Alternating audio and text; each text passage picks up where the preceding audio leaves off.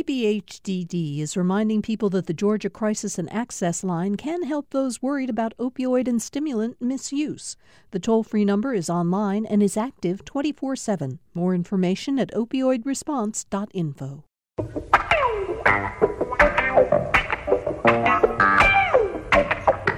It's a brand new week here at Georgia Public Broadcasting uh, in Midtown Atlanta. That is, if you are listening to us in real time. If you're listening to us on the podcast, then who knows what day it might be, which is one of the interesting things about podcasting. Um, whatever you're doing, live or on the podcast, we're really happy that you're here today for Political Rewind. I'm Bill Nigut. Uh, got a lot to talk about today. Let's introduce, oh, before we introduce the panel, I want to do this before Tom Faust wags a finger at me from the control room and says, Don't forget Augusta. We are going to be in Augusta, Georgia on Monday night, August 12th, doing our show in front of a live audience. We'll record it for Tuesday's Political Rewind, August 13th. We're going to be at the Jessye Norman School of the Arts and uh, we'd love to have you come out and join us uh, for that show. This is going to be like our sixth remote around the state of Georgia in the last year, and we're really glad we're finally getting out to Augusta. Jim Galloway, you're going to be with us out there. Great, yeah, that's worth the drive. Uh, Harold Jones, uh, legislator from that community, is going to be with us. He's first panelist, aside from you, that we've uh, confirmed uh, are going to join us. So just go to the to politicalrewind.org. You'll find a link where you can sign up for your free ticket and uh, do it now because typically toward the end of the uh, time before we go out to a given city, uh, seats get a little bit harder to come by. We'd like to have you join us. Uh, Jim Galloway is here. He's the lead political writer for the Atlanta Journal Constitution. You read him on Wednesdays and Sundays in the newspaper, and you continue, Jim, to get up especially early every morning so that you can compile the political uh, insider blog, which is, of course, part of ajc.com. Over a couple cups of coffee. Couple cups of coffee. Thank you for being here, of course, Jim. Across from you, if you're watching us on Facebook Live, uh, is uh, Dar'shun Kendrick, state representative from Atlanta. Hi, Dar'shun. How you doing? I am good. Now, I, even though I was born in Atlanta, remember I represent Lithonia and uh, Stonecrest. Thank because you. people will DeKalb get County. I am yes, so East, sorry. And Gwinnett County, East DeKalb and Yeah, South Gwinnett. I apologize. I, I really apologize. Thank you Thank for you. Uh, the correction. Julianne Thompson is with us. Julianne Thompson is a longtime activist in uh, state Republican politics here in Georgia. You used to be an official in the state party. Now you've moved on to bigger and, and better things, Julianne. You were just named to the National, is it Advisory Council, Women's Advisory Board? How do you describe it exactly? The National Advisory Council or National Advisory Board for Women for Trump. for Trump. And you were at a big meeting in Pennsylvania in which you all got together to talk about what? It was the rollout for the Women for Trump coalition, headed up by Laura Trump. Uh, we had a we announced our advisory board. There's about 25 to 30 of us on the initial advisory board, and there were over a thousand women um, in the audience. And in fact, the the fire marshal had to close it off and not let anyone else in, and everyone else had to watch from outside because it was so packed with with women, and the excitement was was just overwhelming. You uh, are going to, though, despite that role, I know you, you will continue to look for ways you can get Republican women to run for office in the state of Georgia. Yes. Absolutely, that's one of my primary goals. Okay. Mine too. Eric, that it's Eric Tanenblatt who just said that. Eric, of course, is a longtime uh, strategist and a fundraiser for Republican candidates up and down the ticket, from candidates for president like George H.W., George W. Bush, Mitt Romney. He worked with Paul Coverdell back in the day when Paul was first a state senator and then ran for uh, federal office, national office. And um, you are the head of government relations for Yes Dentons. We talked about the show, uh, this on the show on Friday. It's not like we have some special deal with your firm. It's just you, Eric, and a couple of your colleagues have managed to rope in all of the best political thinkers in the state. So you end up on our show, and you're Democrats and Republicans. Correct. Correct. Yeah. All right. So let's get going. Um, a little bit later in the show, we'll talk about uh, uh, the uh, a little bit about how the Trump story of last week has found its way into a couple of incidents here in Georgia that were troubling, and, and I think said a lot about the way in which we are on edge with each other here. But but we talked a lot about Trump last week. Let's start with uh, news that is closer to home here in Georgia. Jim, NBC released a Survey Monkey poll that they conducted in states across the country, and they did in Georgia.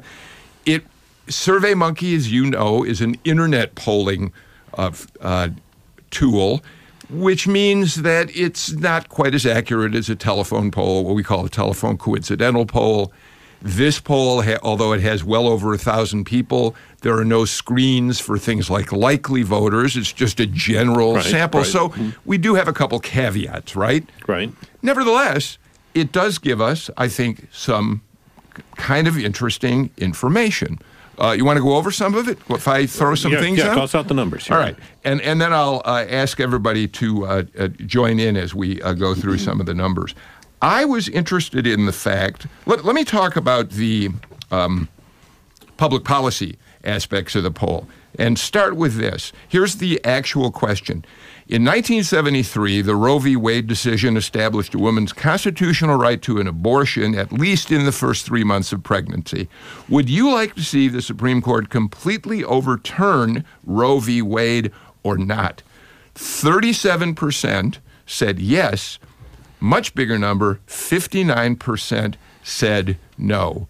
Now, um, Jim, they did not ask the question about the new abortion law here in No, Georgia. they did not, and that and that's uh, that's uh, that's that's got to be you got to consider that a failing, uh, because because what we're talking about is a is House Bill 481 as a which which would uh, bar it would require women to uh, carry to term after after six weeks or less or more, uh, and. It, so it doesn't get to specifics. It, that's a question that what you read was a question that's been asked since 1973 Yeah. and and it doesn't get at the, the, the kind of the tactics that are being used right now uh, to to get a case before the Supreme Court. Yes, but it does, in fact, speak to the fact, Eric Tanenblatt, that what the supporters of, of uh, 481, the abortion law passed in Georgia, have said all along is they were aiming to get before the Supreme Court where they hope the court will overturn Roe. This poll it, it tracks with a lot of others that show that overturning Roe isn't as popular in Georgia as uh, people might think.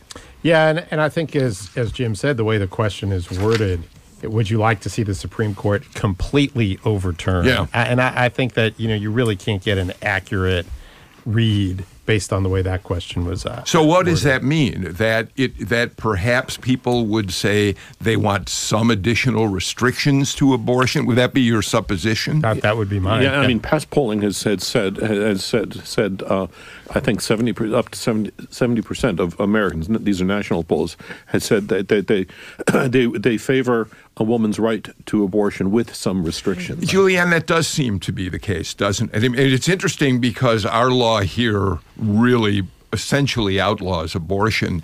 And yet, as Jim points out, the national mood, at least, and perhaps the Georgia mood, is more inclined toward, you know, we're not altogether comfortable with abortion. We'd like there to be some more restrictions, but we don't want it overturned. Right. I think that I think that if people were polled more deeply on this, you would find more people uh, weighing in on the fact that they would like to see restrictions on later term abortions, um, because I think that that's how the majority of Americans are polling, um, especially third trimester abortions. And it didn't really get into that. It used the word completely, which I think. Um, I, I don't think you would see numbers any different by using that sort of terminology um, because there is a, a general acceptance across the United States that they want to see some, and this isn't my belief, okay, I want to preface it by saying that, but there is a general um, acceptance across the United States that they want to see some form of legalization. However, um, there is a definite disdain, I believe, in the general populace for late term abortion in the third trimester. And of course, Dar'shun, Democrats like you are hopeful that uh, the the the law which essentially outlaws abortion here, and which of course is still going to go through Right. uh, lower court tests before it maybe ends up at the Supreme Court, that that because people do not favor a, an outlaw outlawing abortion entirely, it's going to help you in the uh, 2020 election cycle. Well, yeah, I mean, of course, as a Democrat, I'm I'm always hopeful for that, but. Politics aside, I mean, um, I've been very vocal that aside from politics and, and hopefully gaining the House back, um, I see it more as a public policy issue focused on women and their health and their autonomy and all those decisions that come with being a, a full human being. So it might help us in the in the upcoming election. I hope it does, but I hope it it also spurs a, a wider conversation about women's rights. Let's talk about another question in here. Do you support or oppose removing Confederate monuments and statues from public spaces around Georgia? Again, Jim, this is a very broad question. And I guess when I look at these questions again in the light as we're st- sitting here on the air, it, it occurs to me that to some extent the the writers of these questions did not drill down into you know the more into into more depth in terms of what Georgians might be confronted with. So, for instance, uh, well, let me just read you the figures on this. Um, the the it, in, it, people either somewhat or strongly oppose removing Confederate monuments by like 56, 58 percent, something like that, and only about 35, 36 percent uh, support removing monuments. But the reason that's a little bit too generalized is it doesn't take into say consideration somebody like a Michael Thurmond who says don't remove these monuments, put them in context. Right, and the other the other question that it doesn't address is, of course, uh, is uh, is uh, uh, what is the public obligation toward these monuments, especially when they're on public ground, when they're on in, on, on on the face of Stone Mountain, when they're on the De- DeKalb County Courthouse Square. You know, if if it's uh, there, there is a, a, a, a difference between a monument being on on private private uh, property and then a monument being on on public property. I, I also think too that um, it's interesting. Uh, the numbers were um, almost the same uh, when they questioned last year, and Yeah. I, I think if you, you know, we tend to in politics react to what's before us at that time, uh, and you know, this is this is a Georgia figure, but you know, I'm I'm not. The Charlottesville incident was was that two years ago? That was two years ago. That was 2017. Yeah, so I think in 2017 the numbers may have been higher, and then things sort of settle out. And uh, I think you know two years of similar numbers. I think these are probably about accurate. I think it's like a 60-40 question. Yeah, uh, I'm, I'm assuming they're referring to the bill that we passed uh, this past session that protects um, monuments. Um, but to everybody's point, I think the question would have gotten a better response if you could have put it in, in context because um, I just can't believe that 58% strongly oppose um, removing Confederate monuments, especially given all the sort of hypertensive um, perspective that we're in now with everything that's going on. I, I think what a what a what a, a more interesting question would have been: uh, Does a does a local community have the right to decide whether a a Confederate marker shall remain up or not? Julianne? I agree. I Yeah. think that that would have been an excellent question. All right. So what we're saying here around this table is that the uh, numbers that I'm reading to you are less important than the lousy questions that NBC the way they Well, frame we're the just question. we're just saying a certain amount of thoughtfulness might have done them better. Well, I mean, just and just for a split second, going back to the abortion question, they Yeah. didn't even mention life of the mother Yeah. or health of the mother, or rape or incest. So there's really no way to get an idea of how people really feel about it. Okay, fair enough. I do want to take on a couple more aspects of this, and I'm really leading to the one question that I'm looking forward to hearing your response to. But before I get there, do you approve or disapprove of the way Brian Kemp is handling his job as governor of Georgia? There are four categories. Let me read you the four and not try to somehow, you know, lump them all together. Strongly approve, 30%. Somewhat approve, 31%. somewhat disapprove 19%, strongly disapprove 18%. So, Jim, yes, if you lump together strongly and somewhat in each category, uh, uh, Kemp does pretty well. Yeah, yeah, he, uh, yeah. in the he same does- way that he did pretty well in the poll from Morning Consult that we read about right, last right, Friday. right. Just two things. Number one, we're not talking about registered voters. We're not talking about Right. li- likely voters. The other part is the somewhat approve. I, I have not seen that in a in a polling question. Do you somewhat approve? Yeah, what does that no, mean? I, I somewhat approve of Bill Nigut, but I am I, but I'm not I, I, you know but I'm you know but I'm not going to endorse everything that you do. So so yeah, that would you know I would I'd be happy to go with that. Oh, I don't know. I think Julianne somewhat and strongly are fairly standard uh, buckets in which some polls are put. But how do you? What do you say about the fact that the new Republican governor seems to be polling pretty well based on two now polls, Morning's Consult and then this one? Yeah, we're back to about a 60-40 again. Yeah, I, I, I'd, I'd, Yeah. I'd go. I'd, I'd go more with the morning consult at fifty-two. Yeah. And this this this But state. still, it's a, it's an improvement, and I think it just shows that you know we're away from the election. He had a uh, you know went through his first legislative session, and I think the other number you have to look at in the poll, and I, I hope this isn't the question you were going to, but No. um, is the economy. People feel that the economy is is going well here in in Georgia, Yeah. and I think that that really impacts the view of the governor, who's the chief executive of the state. Dar'shun, we pointed out when we did the Morning Consult poll Friday, and Morning Consult is the polling arm of Politico, the, the online web uh, political publication, which, by the way, gets a very high rating from 538, which is really kind of the gold standard in determining which polls are believable or not. Uh, and we pointed out that uh, their polling of Kemp's popularity mostly didn't include the period. It was done largely before 481 he signed into law, and there's a sense that who knows how it's going to affect that standing, that that law.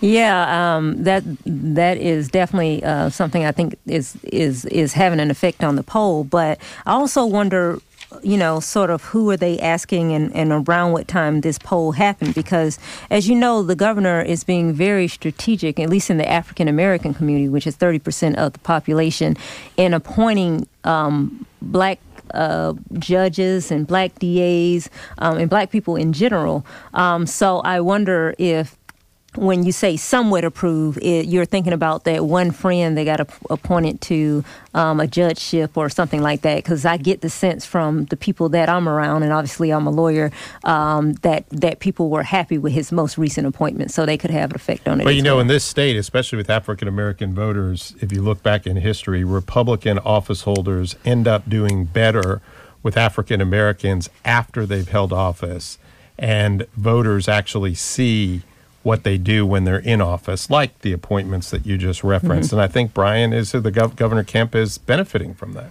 Uh, the other only other individual that I want to talk about before I get to the question that I really was looking forward to hearing your answers to is uh, the, the Trump approval numbers in Georgia, Julianne. He, according to the last time the AJC polled Trump, and this has been a while now, you had him way down in the mid 30s in terms Oh, of yeah, yeah. approval, and this was w- well over a year ago, I think, wasn't it? Uh, I think it's probably January. Okay, all right, all right. So, not quite as long as I had thought, but month, months and months ago. Uh, according to the NBC SurveyMonkey poll, his approval numbers, he's uh, strongly approved 33, somewhat approved 15. So that's not bad. Uh, somewhat disapprove. He's at 51% of disapprove or somewhat disapprove, uh, and he's about 48 at approval. That's a much higher number than the AJC gave him, Julianne. It is a higher number, and you re- when it comes to Donald Trump, if there's one thing that we've learned, it's that you can't go by polling. I think we learned that in 2016. Um, so I I think that the numbers are good, and I mean I think that that Georgians in general are happy with the economy. I mean, just talking to a lot of the people I speak with, I mean they're excited. Over six million jobs created. Um, 50%, I don't know if you know this or not, but 50% of all of the donations coming to the Donald Trump campaign are from women. And uh, of all of the startup businesses, over 60% of the entrepreneur startup businesses are headed up by women. I So- think we get the feeling, Dar'shun, that at this meeting in Pennsylvania, the Republican Trump women came up with some very good talking points Oh, to argue. they're it. true. Yeah, I- they are true. I wasn't suggesting they weren't. yeah, well, you know, again, we we can't um, rely on the polls, but you know, I I think that uh, given our current demographic uh, feel and the things that have been happening around the nation, I, I have made it a life mission to make sure Donald Trump is out of office by uh, 2020 or even before, which is a whole nother uh, discussion. Eric?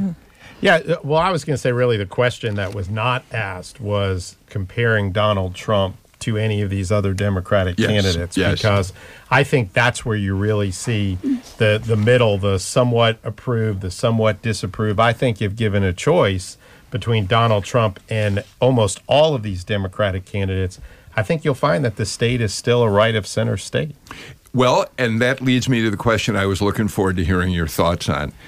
If the Democratic primary or caucus in your state were being held today and the following candidates were running, who would you vote for? And here's what the Georgia results were Joe Biden, 31%, Kamala Harris, 15%, Elizabeth Warren, 13, Bernie Sanders 12, Pete Buttigieg 5, and then from there it just falls off the earth. I mean, nobody after that has much more than 4. Many of them have 0.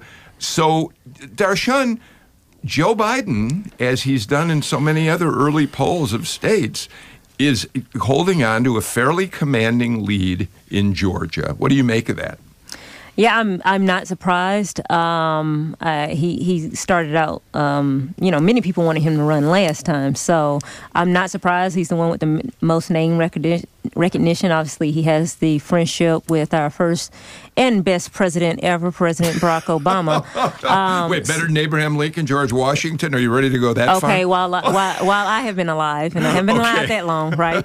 Um, but but that doesn't that doesn't surprise me. Um, he's still very very strong with the African American community, still strong with um, with the uh, the women bloc. So um, I, I think he's going to hold on to it. I, I'm not sure if he took a dip over his past remarks about working with segregationists. Um, so it'd be nice to see those No. I, I think he- I, I think he did- he's moved past that. I think he did take a dip, but I think he's also benefiting from some kind of sobering thoughts on the Democratic side about what it's going to take to to, to beat Donald Trump in, in 2020. I think this New York Times article that came out, I think just as the weekend was breaking, which says that it's still it's very much possible for Donald Trump to win re-election with the Electoral College and still finish up to five percent uh, below in, in the in, in the popular the vote. time, you're right. Wow. The Times article, Jim says he could lose the popular vote And by I think that is- five million votes, Wow. two more And- than he did to Hillary, and still win. And and I think that is that's waking some Democrats up about about uh, who who had previously been saying, oh, we can do this all from the left side. I, I think I think you y- y'all are off. I think it's way too early. I think all these numbers show it's just name ID. I think Kamala Harris has bumped up a little because of her little spat she had with Biden in the last debate. I think you should look back to when Barack Obama ran against Hillary Clinton. Hillary Clinton, at probably this stage in the election, was probably ahead. And so I true. think this is all, it's way too early. And I think, uh, you know, elections uh, are about the future. And I think what's going to happen is, you know, Joe Biden, just like Hillary Clinton, was sort of perceived as the heir apparent. And I, I think that you know the Democratic Party. I, I, I mean, I, I don't. You know a whole lot more about the Democrats than I do, but I got to think that they're going to look for someone who's going to provide some energy and not look back to someone who's been on the stage for decades. Mm-hmm. and someone who's more reflective of the Democratic Right. Party today. And I just think that Joe Biden is far too moderate when compared with the way that the Democratic Party is moving the direction. Do direction you think that's true in today. Georgia as well? I mean, I understand that there's a feeling nationally that, that voters, Democratic voters, want a more progressive candidate. But if you focus on, say, the Georgia uh, pr- presidential primary at the end of next March, do you think Georgia voters are also looking for the most progressive candidate? And it was Stacey Abrams and the way she ran her campaign an do. example of that? I- I- look, the Democratic Party in Georgia is a progressive, socialist, li- leaning Whoa, whoa, liberal wait, party. wait. I, I don't know They're about not- all that. come Wait a minute. No, no. now. But the, the the the the more conservative Democrat no longer exists in Georgia. They became Republicans. And the base of the Democratic Party in this state look at the Senate candidates right now. You have two Senate candidates that are, you know, out there talking about legalization of marijuana. I mean, they're trying to see who could out left the other. That represents the base of the Democratic Party in this state. And so I think that when they have their presidential primary, you're going to see the base of the party go for a more left leaning candidate. So let me get a Democrat. Dar'shun, uh, do you believe that it, it, it, it, we see the numbers for Biden right now? First of all, do you agree that these are name recognition numbers, or do you believe that given his association with President Obama, his appeal to African American voters, and the fact that he isn't uh, taking positions on the extreme left, do you think these weigh in his favor with Georgia voters, unlike what Julianne and Eric are suggesting? Yeah, I think it's a combination of of, of a variety of things. Um, obviously, I know most of the people that are on that list, and even knowing most of those people, I am uh, more of a Biden person than most people. Um, people Why? might think Why? um, I consider myself actually more economically moderate than probably uh, most people would would expect me to be. Obviously, I'm I'm very socially liberal, um, but I'm also looking for, and maybe this is because I've had to endure so many years of our current president, but I I am looking for somebody who knows what they're doing. Um, and sort of has the experience. Um, obviously, people are looking looking for different things, but I think there's a segment of the party that literally, even though they might not appreciate his age or they might not appreciate that he's seen as an establishment, but they literally want somebody who knows what they're doing. Jim, I before we have to take a break, and let's conclude this segment on this survey, but um, you know, it's interesting that Kamala Harris increasingly is moving up into second or third position to Biden. And in a state like Georgia, in states in the South where the African American Democratic vote is so important, you, you have to, it's going to be interesting to see whether she is able to peel off some of those Biden voters, whether her the questions about whether she was a prosecutor who was too tough on African Americans, uh, whether in fact she is the best choice in the. It's it's going to be interesting to watch how that evolves. Yeah, and I, I, again, I think it's going to come down to who do you think can perform better in a general election. Yeah. Mhm. And and I think it's interesting that Bob Trammell, the, the state house minority leader, has already endorsed her. I would still say that if if if you want to predict what's going to happen in Georgia, keep keep your eye on South Carolina. Yeah. And and I will tell you what the Biden camp is just is is is just setting down roots in that area. Yep. Yep. All right. We go ahead. One quick. No, I was uh, just going to say, you know, i I know Kamala Harris is trying to have broad appeal, you know, utilizing or leveraging the fact that she was the former AG. But if you look at her policies, she's putting forward very uh, left of center policies. And so if you add up Kamala Harris, Elizabeth Warren, and Bernie Sanders, their percentage in this poll is greater than Joe Biden. Yes, but but only one of them is going to end up being the nominee. Right. And so we're going to wait to see where the party stands, Julianne, in terms of its progressive bent once that nominee is selected. Well, I think that that's true, but I also know that the Democratic Party is really doing a lot of uh, focusing of voter registration among millennials and, and on college campuses. And if that is the case, do not expect millennials and, and college age kids that vote Democratic to want to support want- Joe Biden. they don't want Uncle They're gonna want Yeah, they no. don't want They're going to be voting a lot more left even of center. even Dar- Right. uh, even you and Dar'shun have just agreed on an important point. Uh, all right, we're going to take a break. Eric Tanenblatt, you said this off the air, so I'm not going to ask. I, I am going to ask you whether you want to share with us on the air who you think the secret weapon of the Democratic uh, group of candidates I- I- might be. I, I think it's Pete Buttigieg. Buttigieg. And the reason being is that I think he is the sort of the turtle, the slow guy that is building uh, a financial war chest. So he's going to have the staying power. He's smart. And I think he's just going to keep his head down and let these others all battle it out. All right, there's Tanenblatt. He says Pete, Pete Buttigieg will uh, put a mark on this date to see uh, if That's you right. predicted it well ahead of time. We got to take a break. Uh, we're done with uh, polling for right now. We'll come back and we have a lot more on Political Rewind. Are you thinking of getting rid of your old car, truck, or RV? GPB's vehicle donation program is here to help. Donating has never been easier. We'll take care of everything including free pickup of your vehicle. Just go to gpb.org slash cars or call 877-GPB-1-CAR. That's 877-472-1227. And thanks so much.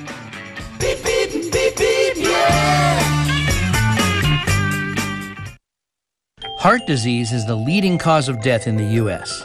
On the next Fresh Air, we talk about recent breakthroughs in treating and preventing heart failure with Dr. Haider Warraich, cardiologist and author of the new book State of the Heart.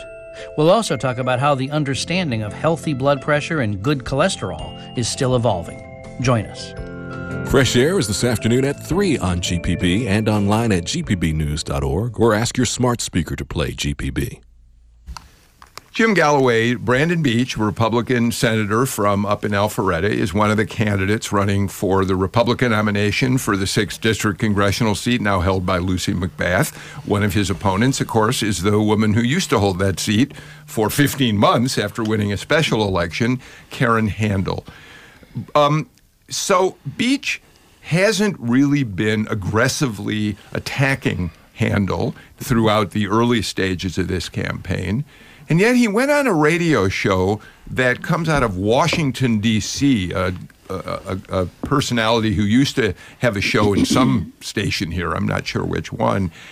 And he really went after her in this sort of, in this out of town uh, show, which I thought was an odd venue to begin an attack on an opponent. So have we got sound coming or? Oh yeah, do you want to hear the sound right Yeah, away? yeah, yeah. All right. Galloway, uh, Tom, move over. Galloway wants to be the co-producer of the show. no, no, I think that's great. I think. All right. So here's the thing. Um, he was on a Washington D.C. radio show.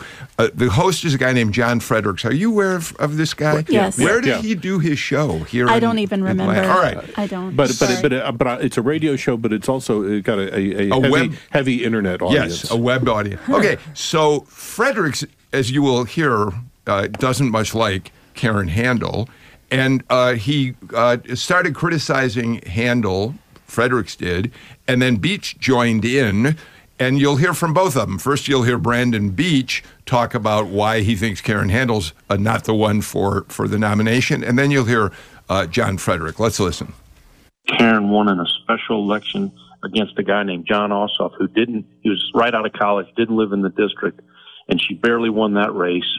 And then 15 months later lost to Lucy McBath, an airline stewardess, an airline flight attendant who uh, actually lived in Tennessee, and she lost that seat with 8.3 million dollars in an incumbent. And I would agree with you. I think one of the reasons she lost, she distanced herself from President Trump and uh, would not embrace President Trump and his policies. Also, you know, when when uh, Karen ran in the midterms in 2018, she ran away from Trump's tax cut. I mean, this is how bizarre her campaign was. Not only did she Yeah. run away from the president, and she's a never Trumper, she ran away from his tax cut, for heaven's sakes, which has been at the core of the biggest economic boom in 50 years. She would be such a disaster again. And aren't the people just tired of her?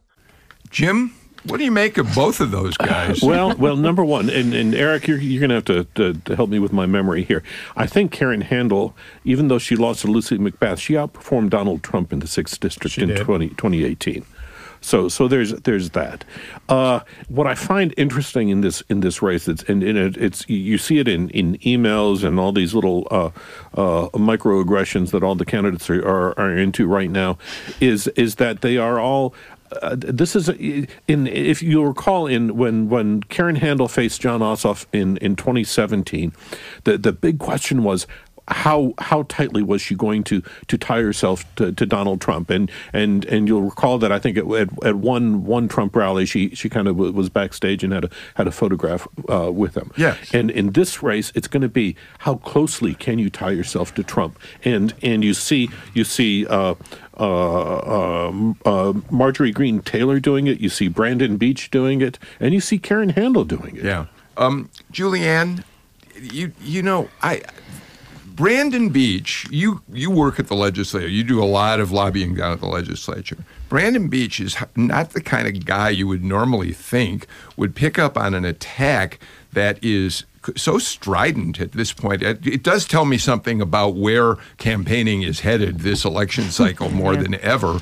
Um, but I don't think it's quite true. I don't think she distanced herself from Trump. And to the best of my recollection, she did not oppose the Trump tax cuts. Your take on this? Well, first of all, she ran for the sixth congressional district. She didn't, you know, she wasn't running as a running mate with Donald Trump. She was running for her own seat. So, uh, that being said, um, there there was a recent NRCC poll that shows her as the only Republican primary candidate that could beat McBath at 46 to 42 percent. So when you couple that with the fact that let's see she she raised $550,000 in 100 days which Uh, is it's- it's- it's- cumulatively more yeah, than it's, Beach a, it's, a, it's, it's a, that's, a, that's a number that's been a l- pumped a little bit, but well she does have double the primary cash on hand um, and most of his cash is general cash. So I think that a lot of what you're seeing as far as the primary back and forth has to do with the fact that she's ahead in the polls. Eric? Well, a couple of things. First of all, uh, you know, and I have two distinguished members of the media here, but sometimes when uh, you're being interviewed, you can get caught up in what the interviewer is saying. And so, you know, you learn. we call it being led. Yes, and so I think some some of that may have happened, and you know I don't know that Brandon was able to fact check. I, I should also point out that you know, in fairness to Karen, that when she ran uh, in that Ossoff race, she had to run a primary a primary runoff before she got to the special election, and so that was not no, there was no runoff. It was No, just no, a- no, no, it was just a special election and then a then a runoff, special election runoff. Yeah. Okay. And spent the two. most expensive in history Right. Yeah. Right. Right. Okay. But she had she had to be the Republican in that runoff. I mean, it was a nonpartisan Yes, special yeah, right, election. right. First two vote getters. So she had to beat back all the others. So you know she had to then replace her coffers, and yes, it was the most uh, expensive. I think. Look, to win the primary in this district, clearly Brandon uh, is trying to outright Karen, and you know you're going to have more Trump supporters in the primary. It's going to be a little different in that district when you get into the general election. Well, what's interesting about Brandon Beach is, and he does it in this interview as well, until perhaps he's led by this guy, if that's how you want to frame this, fine, uh, is he does talk about that how involved he was with infrastructure, building roads, and how interested he was in, in mass transit when he was in the legislature. And he says that's an important part of what he wants to run on.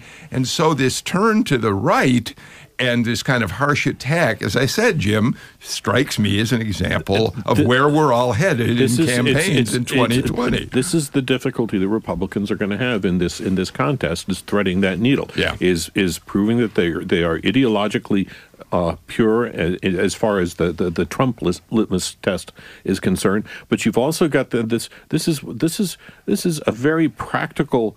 Uh, uh, uh, population of Republicans here. They, they, you know, they, they, they want to see things work, and that's where that's where Beach was going with his infrastructure stuff. That's right. Uh, Dar'shun, I want to make one more point. We're going to get to another break in a sec. But I'll tell you what, what you know, really caught my attention. Um, and Republicans want women. They want Julianne wants women to go to the Republican Party. I get it. She's a former stewardess. As a demeaning, as, as if it's a demeaning thing that she worked in the industry. And then he corrects me. She was a stewardess, a flight attendant. I, I've got to say that to me, that seemed not what Brandon Beach is kind of like as a person, you know? Yeah, I mean, I'm, I'm uh, obviously, um, even though I'm in the House and he's in the Senate, I'm, I am surprised by that. And to tell you the truth, we have some of the most, one of the most effective legislators, Representative Pam Dickerson, is also a flight attendant. Yeah. Um, she has been effective in passing cybersecurity bills and all types of things. So um, this is just another example of of making sure that the party that women affiliate with that they they recognize the worth that women Julianne, have. you think that I, I'm picking up on something that isn't there? I, I saw your face. I do. Um, I, I mean, I think that I I think that most certainly he was trying to to get Beach to say some things, but um, Well, no, it was Beach who said she's a oh, I, former I apologize. I thought it was John No, Fredericks no, that it said that. It was, No, it was but I think I think that was just a slip of the tongue. I don't think that that's. I don't think. Look, I know Brandon. Brandon is Brandon is a good guy, But and he's- Brandon is not. I, I, he corrected himself afterwards. I think that's a generation. But, but, they, but he but he still made it seem like being a flight attendant is Yes, under. yes. That's not. It's not about the words. It's about him saying that profession is is Yeah. like you can't you can't possibly govern because you're a flight attendant. Okay. Yeah, I don't think he's like that. Yeah. All right. Well, Galloway, did you want to weigh in or do you want to be No, quiet? I'm staying out of this one. I'm, All right. I'm far away. Let's do this. Let's get our final break the show out of the way and come back with more on Political Rewind. Hey, this is David Greene, host of Morning Edition. I'm here to talk with you about that poking feeling, the one that keeps reminding you to support public radio. You can support the programs you love by donating your used vehicle. That old car or truck could be worth hundreds of dollars to this station. All you have to do is call, and you might even receive a tax deduction. Go to gpb.org slash cars or call 877 GPB 1 car and thanks. The key to replacing fossil fuels with solar and wind energy on a grand scale comes down to batteries. Scientists are working to develop batteries that are both good and cheap. We know that our time is limited, so we are dedicated to carrying out even basic research with much greater urgency than in the past. I'm Ailsa Chang. Why we need batteries to slow climate change this afternoon on All Things Considered from NPR News. 4 till 7 today on GPB and online at gpbnews.org. Uh, Jim Galloway, let's take up one issue fairly quickly because we've certainly spent a lot of time over the months, and so has the AJC, talking about some of the problems David Ralston, as Speaker of the House, has been running into. Uh, your uh, paper, your colleagues investigated uh, quite some time ago now the fact that uh, he uh, takes advantage, took advantage of the ability that a legislator, and certainly he as Speaker of the House, have as lawyers to delay trials on the basis that they have legislative business that makes that necessary. It got to be such a major issue that the Speaker eventually had to take the floor, come down to the well, and say, I don't think I did anything wrong, but I'm promoting rules. I'll support a bill that will change the way things are right, done. Right, right. He promised he would not take any more criminal cases until until uh, the the ones that had been delayed were settled. This is the last one. And, and w- unfortunately, it's it's one that your paper again reported over the weekend. It's a painful little one. troubling. Why? Right, right. It, this is a this is a, a case that's been delayed for what? Uh, 14 14 years. years. And uh, and basically a a, a, a, an evangelical traveling preacher traveling preacher who uh, uh, uh, molested a young lady is is is uh, won't get any jail time. 14 years later, Dar'shun, he has now admitted that he, in fact, he says, I groped her. And what it's done is, and, and the AJC, you know, has kept this story, has kept investigating this. It's, I wonder, you, you- serve in his body. Do you think the Speaker of the House is, as these stories continue to uh, be reported, does he face any genuine trouble in holding on either to his position as House Speaker or uh, in his in, in his reelection campaign? Well, I, don't, I, I can't speak to his reelection campaign because I don't know anything about his district. All, all I can give is the sentiments in the House. And listen, I'm a lawyer legislator just like the uh, Yeah. like the speaker is. Um, and and obviously I um, I can give you the perspective of the um, people that are sort of in my circle that I that I speak to. Um, but I think that there is more, much more than the beginning of session or much more than the end of session.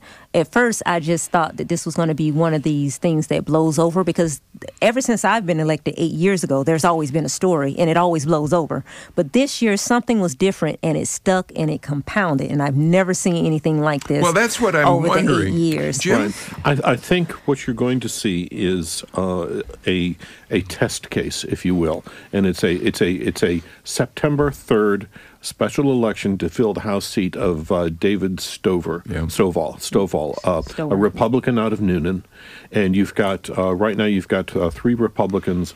You've got uh, Marcy Sakrison, uh, Philip Singleton, and Nina Blackwelder, uh, Weldon there, and you have a Democrat, Jill Prouty. If the Democrat uses uh, Ralston, if one of the Republicans use Ralston to, to go after another uh, candidate, uh, say uh, condemning uh, one one or the other for support, I think that's going to matter a whole lot.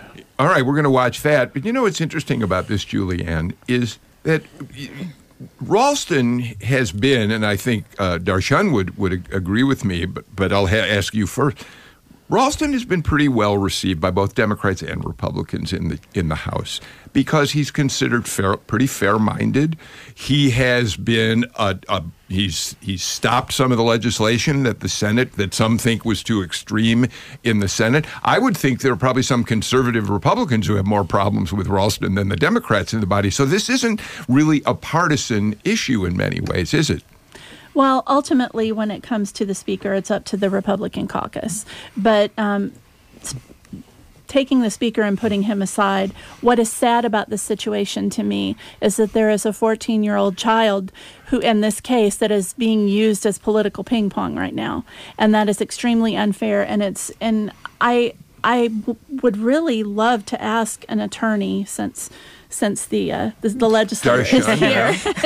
yeah, how how this um, this right to put off uh, these court cases doesn't that interfere with the right to a speedy trial? I mean, for the victim as well as the accused. Yeah, so um, the, the statute that was used is is state law, um, and essentially essentially mandates that um, at least cases that are going on on the state level be put off until a certain time after the session. I have not examined it because I don't do criminal law at all. I don't go to court at all, so I haven't had that um, that comparison or that or that question come come up. Um, but as you know, when we talk about a speedy trial, I always put it in quotes because who dis- gets to decide what a speedy trial is, right? So, um, but that's uh, that's obviously a, a, a very good question, and he did we did end up passing a bill Yeah. that essentially now, if you request it. The um, the uh, opposing counsel or the DA or whoever has a certain time period by which to object to you using what we call legislative leave. Before it was almost mandated, like you had to give them to. So that was the change that you're talking about. Um, Eric, the, one of the things about this story that, that becomes more difficult, I think, to to uh, for the speaker is the family of this girl, and she is still a girl. Uh, say that her life was just completely upended by this, that she hasn't been the same ever since. So. You know, when there's a victim presented, it, it always makes a story more difficult. But but let me go back to the question I asked you, asked generally in general. Um, Ralston's been well liked as speaker, and there are a lot of reasons why people, I think, on both sides of the aisle would like to see him stay on, aren't there? Well, sure. And I mean, after this last election, he was the one with the institutional knowledge Yep. because we elected a new governor and a new lieutenant governor. Uh, and he has done a very effective job as speaker. That's not an easy job uh, because you're the speaker of the whole house. You're not just that you're elected by the members of, you know, the Republican caucus and then the entire house, but you know you're the speaker for the whole house, and it's a it's a difficult you know, needle the thread, and he has effectively done it. And I think if you talk to Democrats, and I got one sitting right here, you know, I, I think you probably have had a good experience over the eight years in the House in terms of dealing with the Speaker. You may not have agreed with him all the time, but my sense is he's probably treated you with respect. True. I'll- no, I definitely agree. All with right, um, Jim, we're almost out of time. Um, we had two incidents over the weekend that show us just how on edge everybody is as a result of a terrible week last week in which uh, some believe that President Trump was expressing racist sentiments. Many people do. Others say that's not true at all. I don't want to get into that part of it again, but I do say out in Gwinnett County, you had the vice chair of the Gwinnett Democratic Party uh, having bumper stickers at a public uh, parking lot. She comes out, her pro Democratic bumper stickers are covered by an I Heart Trump uh, bumper sticker. And the driver and the guy who apparently put those there, according to Gwinnett police investigation, then followed her in her car for a number Right, of right. miles. And then you have this incident out in uh, in um, in West Cobb County where Erica Thomas, state rep, says that a man confronted her uh, because she was in a 10 items or less line with too many items and told her to go back where she came from. He says that's not what he said. She's changed her story. Come on. I don't know what the truth is on these things, but it sure says we're on edge. Yeah, yeah, especially in this latter one with, with in, uh, out in Cobb County, which is out which is out in my territory. Yeah. And and listen, if you know, uh, there's a lot of he said she said stuff, and, and you got promises. Oh, we can provide witnesses. I, I I'd really I'd, I'd, I'd want to get past this one.